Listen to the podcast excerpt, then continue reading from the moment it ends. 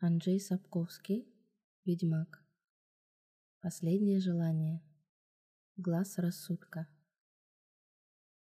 Она пришла под утро. Вошла осторожно, тихо, бесшумно ступая, плывя по комнате, словно призрак, привидение. А единственным звуком, выдававшим ее движение, был шорох накидки, прикасавшийся к голому телу. Однако именно этот исчезающий тихий, едва уловимый шелест разбудил ведьмака. А может, только вырвал из полусна, в котором он мерно колыхался, словно погруженный в бездонную топь, висящую между дном и поверхностью спокойного моря, среди легонько извивающихся нитей водорослей. Он не пошевелился, даже не дрогнул. Девушка подпорхнула ближе, сбросила накидку, медленно, нерешительно оперлась коленом о край ложа. Он наблюдал за ней из-под опущенных ресниц, не выдавая себя. Девушка осторожно поднялась на постель, легла на него, обхватила бедрами.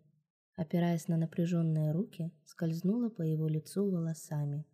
Волосы пахли ромашкой. Решительно и как бы нетерпеливо наклонилась, коснулась сосочком его века, щеки, губ.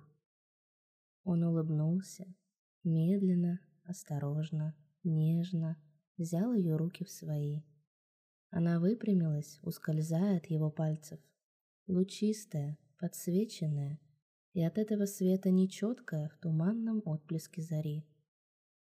Он пошевелился, но она решительным нажимом обеих рук остановила его и легкими, но настойчивыми движениями бедер добилась ответа.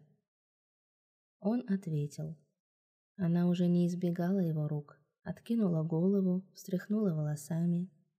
Ее кожа была холодной и поразительно гладкой. Глаза, которые он увидел, когда она приблизила свое лицо к его лицу, были огромными и темными, как глаза русалки. Покачиваясь, он утонул в ромашковом море, а оно взбурлило и зашумело, потеряв покой.